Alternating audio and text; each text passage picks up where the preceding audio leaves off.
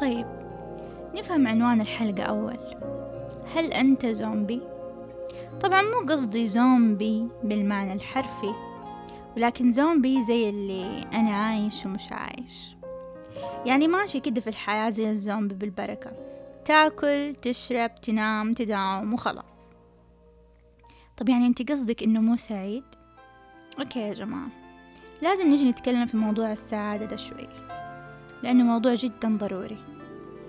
نشوف دائما في الأفلام الرومانسية وحتى في أفلام ديزني من وإحنا صغار اترسخت في مخنا هرجة السعادة الأبدية. And then they lived happily ever after. بعدين صار عندنا هوس بالسعادة الأبدية. من الأساس السعي وراء السعادة الأبدية هو اللي يخلي الناس تعيسين. صرنا نجري وراء أي شيء ممكن يخلينا سعيدين أطول فترة ممكنة. حتى لو شيء مو كويس. وعلى بالنا أصلا إنه في ناس فعلا عايشين السعادة الأبدية هذه. طبعا كل واحد وتحليله. ناس تقول ده غني أكيد أسعد واحد في العالم. ولا ده عنده منصب وسلطة. يعني إيش حيكون عنده هموم طيب أبغى أقول لكم شغلة مهمة. خلتني أشوف الهرجة دي كلها من منظور مختلف. أول شيء لازم نعرف إنه السعادة هي شعور. يعني زيها زي الغضب الخوف الحزن كلنا عارفين إنه المشاعر دي شيء مؤقت. يعني وقتية مبنية على موقف أو لحظة معينة. طب ليش نعامل السعادة بشكل مختلف؟ رغم إنه دائما يقول لا تزعل ولا الحزن فترة وتعدي. كل شيء نعامله إنه شيء عابر إلا السعادة. نحب نعاملها بتقديس شوية. بس جاء الوقت اللي نفكر فيه ونعرف إنه happiness is overrated. السعادة شيء مبالغ فيه شوية. بنعاملها كأنها حاجة المفروض تكون في حياتنا بشكل دائم. ولا أبدي. ولا حيكون في خلل. على طول عكس السعادة الحزن. يعني يا دي يا دي. يمكن عشان كده نقدس السعادة. لأننا نخاف من الحزن والتعاسة. وده تفكير خاطئ جدا جدا. المهم مو إنك تكون سعيد لأن السعادة إحساس مؤقت. يعني بدل ما يكون هوسك إنه لو ملكت الشي ده حتكون سعيد طول حياتك بينما لو حقيقي هخليك تملكه الآن حتكون سعادتك بالشي ده مؤقتة وأتحداك. ليش؟ لأنه ما فيش سعادة دائمة. إحنا البشر بمجرد ما نملك شيء كنا حنموت عليه. بعدها بفترة نطفش منه ونبدأ ندور شيء جديد يرجعنا لنشوة السعادة الأولى. فبالنسبة لي السعادة هي نوع من أنواع الإدمان للأسف. طيب كيف نزيد فرص السعادة؟ وده المهم. ولازم تركيزكم يصير على أمور منطقية. بطلوا تجروا وراء أشياء مادية وعلى بالكم إنكم لو ملكتوها حتكونوا سعيدين للأبد. نغير طريقة تفكيرنا للموضوع ده. ويصير السؤال إيش الأشياء اللي لو سويناها أو ملكناها ممكن تزيد فرص السعادة في حياتنا؟ أو لحظات السعادة أو شعور السعادة يزيد. تمام؟ طبعا بعد ما وعيت على دي النقطة وبدأت أفتش على شيء ممكن يزيد فرص السعادة في حياتي طلعت بالخلاصة هذه. المهم مو إنك تكون سعيد. لأن السعادة إحساس مؤقت. المهم إنه يكون لك معنى في حياتك عشان يدوم إحساس السعادة أطول وقت ممكن. وعشان يكون لك معنى في حياتك لازم يكون في شيء أنت مرة تهتم فيه وحاط كل أملك وطاقتك وكلك فيه وليه. شيء من دون وجوده في حياتك تحس ما حيكون لها طعم أو معنى. شيء أنت شغوف فيه. طب يا إيمان كيف يعني شغوف فيه؟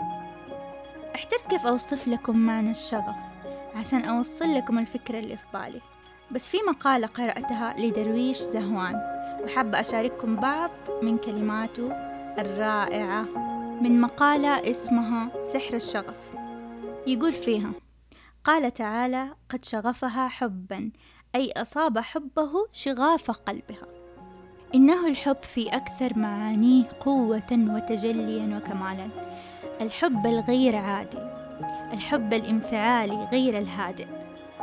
الشغف يجعل حتى الأشياء البسيطة جدا أو الروتينية جدا أشياء عظيمة وحيوية جدا جدا.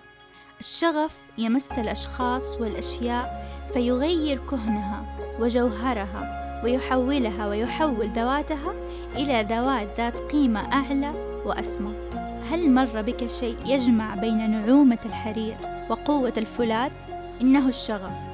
فهو لا يجعلك تعيش حالة الفراشة الناعمة الحالمة تلك بل يمنحك أيضا قوة البارود وصلابة الفولاذ الشغف قوة تمرد على السائد على التابوهات أي الموروثات والقناعات البالية على الظروف على العقبات على الأشخاص على العوائق على كل ما يحول بينك وبين ما تريد.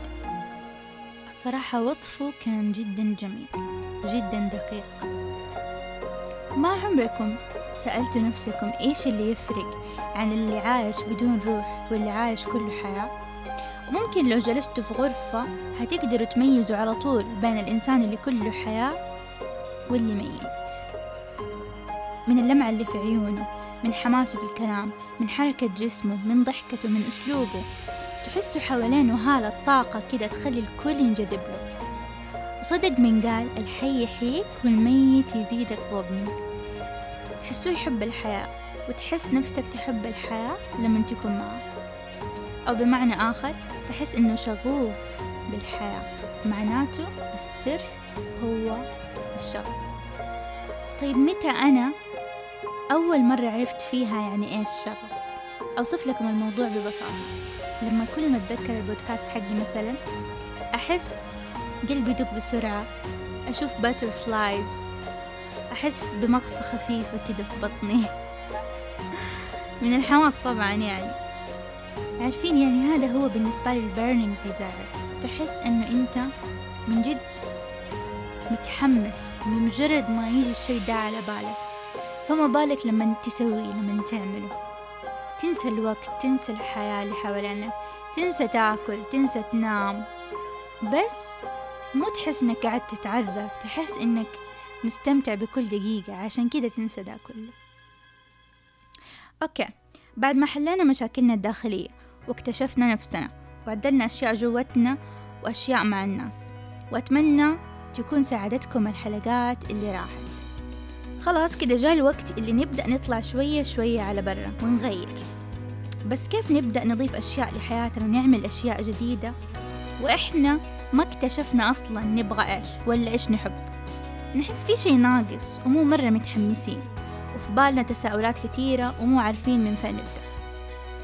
أقول لك أنت يلي مو مبسوط في حياتك ولا راضي عن مهنتك ولا راضي عن يومك ولا حاس بالحياة إنها interesting وروح الحياة فيك انطفت. أقول لك كفاية كده جاء الوقت اللي لازم تتحرك. بطل تقول خلاص راحت عليا والله خلاص إيش باقي في العمر؟ ولا كان نفسي بس اخترت غلط أو عندي مسؤوليات تشغلني. وأكبر غلط لو قلته أولادنا يعوضونا وتلاقوا نفسكم بتحققوا حلمكم عن طريقهم. ونخش في نفس دائرة الغلط تجبر أولادك على إنهم يمشوا طريق مو لهم. أقول لكم لا العمر لسه فيه. It's never too late. طب سمعتك يلي تقول لنفسك طب أنا ما عندي شيء مميز فيه أو موهوب فيه حتى يكون عندي شغف. أحس نفسي انولدت سادة. وللأسف نسمعها كثير ونضحك عليها بس جودنا نكون زعلانين. أقول لك الإجابة بسيطة اكتشف شغفك وهذا اللي أنا حساعدكم فيه. بس في كم نقطة مهمة حابة أتكلم فيها أول. النقطة الأولى. في مرحلة التغيير اللي أنا بفتش عن شغف عن هدف عن غاية عن معنى لحياتي. كل شوية أجي بحماس وبعدين يبرد بعد فترة وأبطل أحس بسعادة. بالتالي أكتشف إنه مو ده الشيء اللي أبغاه. خلال سنة يمكن مريت بدا الشيء خمسة مرات وخمسة قرارات. مو غباء مني لكن مو عارفة أنا إيش أبغى. مو عارفة إيش اللي يعمل تريجر أو إيش اللي يطلق إحساس الشغف فيه. رحلة التوهان لابد منها. ما رح تعرف ال burning desire أو الرغبة الملحة اللي جوتك. غير لما تجرب. لكن ابدأ في كل شيء جديد بجدية وبدون تردد وكأنه خلاص هو ده الشيء. ما يهمك إيش الناس يقولوا عنك. يكفيك شرف المحاولة. هم حيهرجوا في كل الحالات. سويت أو ما سويت. بالتالي النقطة الثانية لازم تفهم إنه مو كل الناس شايفة اللي أنت شايفه أو حاسة اللي أنت حاسه. ممكن يحطموك يتريقوا عليك أو يزرعوا الشكوك في قلبك وبالتالي الفكرة تموت من قبل ما تبدأ. وده اللي بيصير غالبا. عشان كده أبدأ وأمشي يمكن يطلع ما يناسبك أساسا قبل ما إنه تشارك الناس فيه. وفي الأخير خليك مؤمن بنفسك وبقدراتك. النقطة الثالثة لا تتوقع إنه شغفك لازم يكون هو نفسه وظيفتك أو عملك. القصد إنه مو لازم يكون مصدر رزقك شغفك هو أي حاجة تخلي قلبك يدق بسرعة والدم يجري في عروقك أسرع ويستحق إنك تعمله. في أشياء كثيرة تستحق إنها تنعمل واللي إنها ممكن ما تكون مصدر دخل ليك أبدا. مو شرط إنك تكون رائع أو ممتاز في شغلة حتى أنت تكون شغوف فيها. إذا ما تتخيل نفسك ما بتعمل شيء معين فأنت شغوف فيه. مو لازم يكون مصدر دخل لك. لكن تقدر تشتغل وتحصل فلوس بطريقة ما بس يكون عندك الوقت إنك تعمل الشيء اللي حقيقي تحبه ويسعدك. النقطة الرابعة والأخيرة. لازم نفهم إنه what you want to do is a moving target. يعني إيه؟ يعني الشيء اللي نفسك تسويه ممكن يكون شيء متغير من سنة لسنة. عادي جدا وصحي كمان. خليك مرن. لا تكتئب. اتأقلم. حاول تفهم نفسك أكثر وعيش اللحظة لأنه في الآخر أنت بتضيف لنفسك أشياء عشان تسعدك مو تزعلك. طب لو أحد سألني لا يا من إيش فايدة إنه يكون عندي شغف وخرابيط؟ ما أنا عايش ومستور أموري ماشية. أقول لكم الفايدة من إنه يكون عندك حاجة تكون شغوف فيها بحياتك. يزيد رضاك في الحياة يزيد من ثقتك بنفسك يحسن من الصحة العقلية والجسدية. يقلل من فرص إنك تصاب باكتئاب يعزز من مرونتك في الحياة ويزيد من صبرك. والأهم من ده كله إنه شغفك هو الشيء اللي يخليك تقوم كل يوم من السرير بحماس. تبغى تبدأ يوم جديد وتوصل أحيانا إنه ما تبغى اليوم ده يخلص. تحس إنه لسه في أشياء ما سويتها وعن تجربة أقول لكم ذا الكلام. طبعا الشغف زي أي شيء في الحياة عبارة عن سلاح ذو حدين. صنف علماء النفس الشغف إلى نوعين. النوع الأول هو شغف متناغم harmonious passion. والنوع الثاني هو شغف استحواذي obsessive passion. أول حاجة النوع الأول. الشغف المتناغم يتشكل لما يختار الإنسان القيام بما يحب. نتائجه إيجابية. تحس الشيء ده هو جزء من هويتك.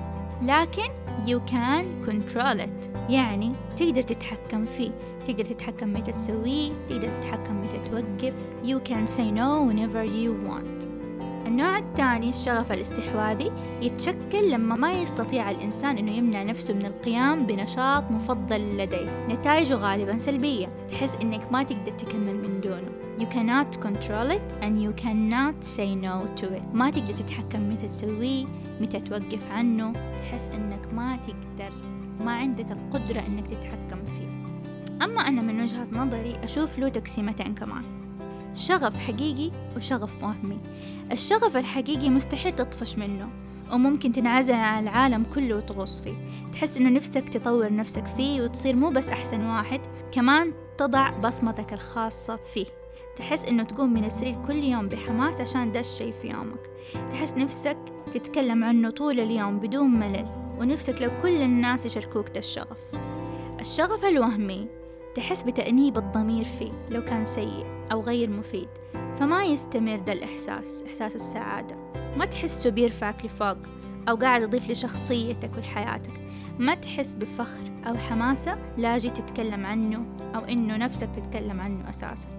وسواء أي نوع من أنواع الشغف هذه طبيعي إنه الإحساس ده يتدرج. يعني إيش؟ يعني غالبا الشغف هذا له خط معين ممكن مع الوقت يخف الشغف ده. أول حاجة يبدأ بالإثارة تحس إنه إيوه هو ده اللي أبغاه خلاص. بعدين تبدأ تحس بالرهبة إنه هل يا ترى حأنجح أم لا؟ إيش رأي الناس حيكون؟ بعدين انهماك كلي بالأمر تحس بثقة أكبر وتبدأ تستمتع بكل لحظة تتجاوز شوية مخاطر. بعدين اعتياد على الحال. انخفاض طفيف بحجم الإثارة وتحس ببعض الملل.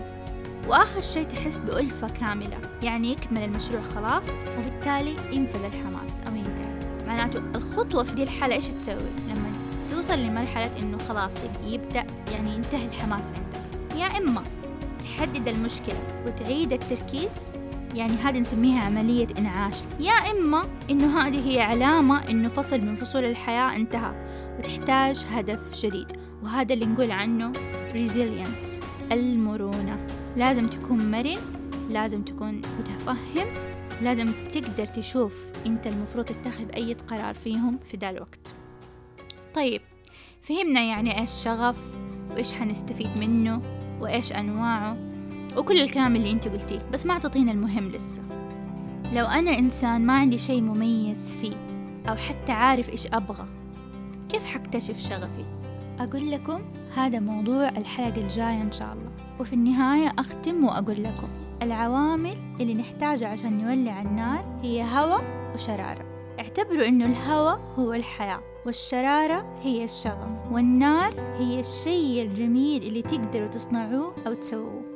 المعادلة جدا بسيطة لا تعقدوها. وفي الأخير اشتركوا في قناتي في يوتيوب بودكاست جرعات إيجابية أو في تويتر وفعلوا التنبيهات عشان توصلكم الحلقة الجديدة أول ما أنزلها. ولا تنسوا تشاركوا الحلقة مع أي أحد محتاجها ونفسه يعرف الأشياء اللي تميزه أو نفسه يكتشف شغفه. وكانت معاكم إيمان قاضي من بودكاست جرعات إيجابية. Stay tuned.